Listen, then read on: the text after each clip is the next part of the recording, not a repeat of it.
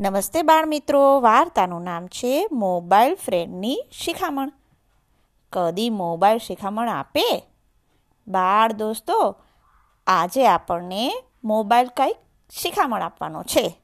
તો ચાલો ને સાંભળીએ. મોબાઈલ આપણને સી શિખામણ આપવાનો છે? એક મોહન, એક સોહન, બે પાકા ભાઈબંધ. મોહન મોટો, સોહન નાનો. મોહન શામળો, સોહન ગોરો. મોહન ડીલે તગડો, સોહન સળેકડો મોહન આઠમા ધોરણમાં, સોહન છઠ્ઠા ધોરણમાં. મોહનના ઘર પાસે ઘડિયાળવાળું એક ટાવર છે. સોહનના ઘર પાસે મોબાઈલ માટેના ત્રણ ટાવર છે. મોહનના ઘરથી સ્કૂલ નજીક. બંનેની સ્કૂલ તો એક જ. આમ બંને ભણવામાં આગળ પાછળ ને ઉંમરમાં નાના મોટા. તોય પાકા ભાઈબંધ. બંને સ્કૂલે સાથે જાય. સોહન મોહનને ઘેર આવે. મોહન તો તૈયાર જ હોય. દફતર લઈને બે સ્કૂલે પોતપોતાના ક્લાસમાં, રિસેસમાં સાથે થઈ જાય. પાણી પીવે, આમ તેમ ફરે. ત્યારે મોહને સોહનનો હાથ તો પકડેલો જોઈ સ્કૂલેથી પછી સોહન મોહનને ઘેર જાય. ક્યારેક મોહનના મમ્મી સોહનને જમવા બેસાડી દે ને વળી ક્યારેક લેસન કરતાં સાંજે મોડું થાય ને તો સોહન મિત્ર મોહનને ઘેર રહી જાય અને મોહન પાસેની પથારીમાં સૂઈ જાય. અલગ મલકની વાતો કરતાં ક્યારે ઊંઘી જવાય ને એની તો ખબર પણ ના પડે. બંનેના મમ્મી પપ્પા એમની ભાઈબંધીથી ખૂબ રાજી. એક વખત બંને જળ તળાવની પાળ પાસેના બાકડામાં બેઠા હતા.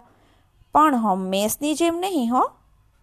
હંમેશા તો સોહન મોહનની સાવ પાસે જ બેઠો હોય.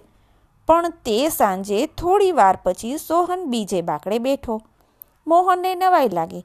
એણે હાથ ખેંચી સોહનને નજીક બેસાડ્યો. સોહન ખેંચાઈને પાસે આવ્યો તો ખરો, પણ પાછો સરકીને બીજે બાકડે બેઠો.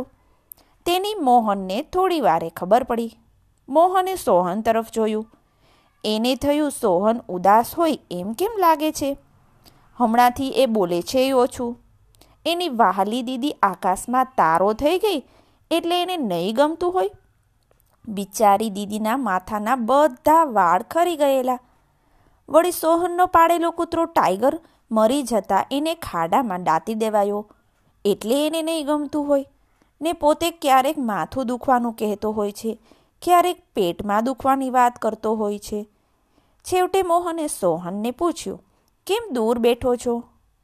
હું સમજીને જ દૂર બેઠો છું. શું સમજીને? હું તારો સાચો ભાઈબંધ છું ને, એટલે જ દૂર બેઠો છું. તારી વાત સમજાતી નથી, ચોખ્ખી વાત કહેને ભાઈ. હું કહું તે માનીશ ને? તને ખબર છે, હું રાત્રે મારી પથારી તારાથી દૂર સરકાવી લઉં છું તે. ના, મોહન મારી તબિયત ખરાબ રહે છે. મોંમાંથી એવી ખરાબ હવા નીકળે છે કે પાસે બેઠું હોય ને એની તબિયત બગડે. એટલે મારો ઈલાજ કરાવવા કાલે મારા કાકા મને મોટા શહેરની હોસ્પિટલમાં દાખલ કરવા લઈ જવાના છે. મારા મમ્મી પપ્પા પછીથી આવશે. આમ કહેતો સોહન ઊભો થઈ ગામ તરફ ચાલવા માંડ્યો. મોહને એને રોકવા માટે બૂમ પાડી, દોટ મૂકી, પણ એ તો ઝડપથી પાસેની ગલીમાં વળી ગયો. મોહન એ ગલીમાં વળ્યો પણ સોહન તો એટલી વારમાં ગાયબ જ થઈ ગયો. પછીના દિવસે સોહન હંમેશની જેમ સ્કૂલે જવા માટે મોહનને ઘેર ન આવ્યો અને સ્કૂલે પણ ન આવ્યો. બસ હવે સોહન દૂરના શહેરની હોસ્પિટલમાં. મોહન પોતાની મેળીએ. દિવસો, મહિનાઓ વીતી ગયા. સોહનના કંઈ ખબર જ ન મળ્યા. ખબર જાણવા મોહન એને ઘેર ગયો. પણ ઘરને તો તાળું. ને એ ત્રણ મોબાઈલ ટાવરવાળી શેરી સુમસાન. વખત જતાં મોહનને સોહન વિસરવા માંડ્યો. વર્ષ પસાર થઈ ગયું. મોહન નવમા ધોરણમાં પંચ્યાસી ટકા સાથે પાસ થઈ ગયો. એના પપ્પાએ ખુશ થઈ એને એક મોબાઈલ લઈ આપ્યો. સફેદ અને ટચુકડો. મોહને એનું નામ રાખ્યું મોબો. હવે એમ નહીં કહેવાનું મોબાઈલ ક્યાં છે? એમ કહેવાનું મોબો ક્યાં છે? હવે મોબો પણ મોહનનો ભાઈબંધ થવા માંડ્યો. પહેલાં એ પેન્ટના ખિસ્સામાં રાખતો, હવે ખમીઝના ખિસ્સામાં રાખવા માંડ્યો. મોહન નવરો પડે એટલે કોઈને મિસ કોલ કરે. કોઈને આવેલ મેસેજ વાંચી સામા મેસેજ મોકલે. મોબો એને ગેમ રમાડે, સવારે ટ્રીન કરતો, જગાડે મોબાનો અવાજ બરાબર સંભળાય તે માટે એને પોતાના ઓશિકાની નીચે જ મૂકી રાખે ને સવારે જાગી જાય તે પછી ખમીઝના ખિસ્સામાં. એકવાર એ સૂવાની તૈયારી કરતો હતો. ત્યારે એને લાગ્યું કોઈ બોલાવે છે. અવાજ જાણીતો ન હતો, છતાં કોઈ બોલાવતું તો હતું. મોહન, મિત્ર મોહન. મોહને ચારે તરફ નજર તો કરી, કહ્યું, કોણ બોલે છે? ફરી અવાજ આવ્યો, મોહન. ઓહ, આ તો મારો વહાલો મોબાનો અવાજ. હે દોસ્ત, કેમ મારા ઓશિકા નીચેથી સરકીને દૂર બેસી ગયો?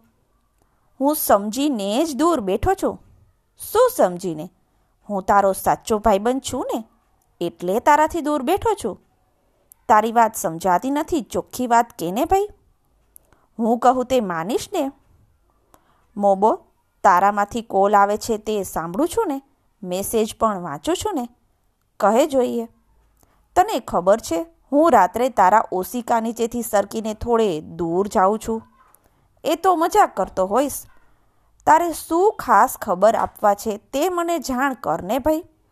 મોહન મારામાંથી સતત ખતરનાક રેડિયેશન નીકળ્યા કરે છે. રેડિયેશન? હા તારા સાયન્સ ટીચરને એ વિશે વધારે પૂછજે. હું તો એટલું કહું કે મારામાંથી નીકળતા રેડિયેશનને લીધે જે મારો ખૂબ ઉપયોગ કરે તેની તબિયત જોખમમાં મુકાય છે. તને ખબર નથી, પણ સોહન સાથે તારી ભાઈબંધી મેં જ ભંગાવી છે. મારા લીધે જ સોહનની તબિયત એટલી ખરાબ થઈ ગઈ હતી. પણ એ કહે કે રેડિયેશનથી શું થાય? રાત્રે ઊંઘ ન આવે, કાને બરાબર સંભળાય નહીં, યાદ ન રહે, માથા પરના વાળ ખરે. આવું તો કેટલુંય તારા સાયન્સ ટીચર કહેશે. આથી સાચા મિત્ર તરીકે મોહન, તને હું કહું છું કે મને તારાથી દૂર જ રહેવા દેજે. ખાસ જરૂર પડીએ મારી મદદથી વાત કરવી, પણ ટૂંકમાં. એક ઠેકાણે ઊભા ઊભા, ચાલતા ચાલતા નહીં, તે પછી મને દૂર રાખી દેવો. મોબા, તે કહ્યું, એવા ખતરનાક રેડિયેશન તને ક્યાંથી મળે છે? મોબાઈલ ટાવર પરથી. Mobile tower? મોબાઈલ ટાવર તો મારા મિત્ર સોહન રહેતો હતો ને, તે ગલીમાં એક, બે નહીં, ત્રણ ત્રણ છે. હા, મોહન. એ મોબાઈલ ટાવરમાંથી નીકળતા રેડિયેશનને લીધે ચી ચી કરતી ચકલીઓ કેટલી ઓછી થઈ ગઈ છે. અને તારા દોસ્તની તબિયત પણ એના લીધે જ બગડી ગઈ છે. મોબા, તે મને ચેતવીને જબરા જોખમમાંથી બચાવી લીધો. સાચો ભાઈબંધ એનું નામ, પણ તારા વિના ચાલશે તો નહીં. મોહન, બને તો પત્ર લખવા, સાદા ટેલિફોનનો ઉપયોગ કરવો મારો ઉપયોગ વિવેકથી કરજે. મોબા, તું શું કહેવા માંગે છે? એટલું જ કે પોતાના માટે સારું શું ને નરસું શું એ સમજી પછી જે સારું હોય ને તે જ કરવું ને નરસું હોય એવું કંઈ ન કરવું.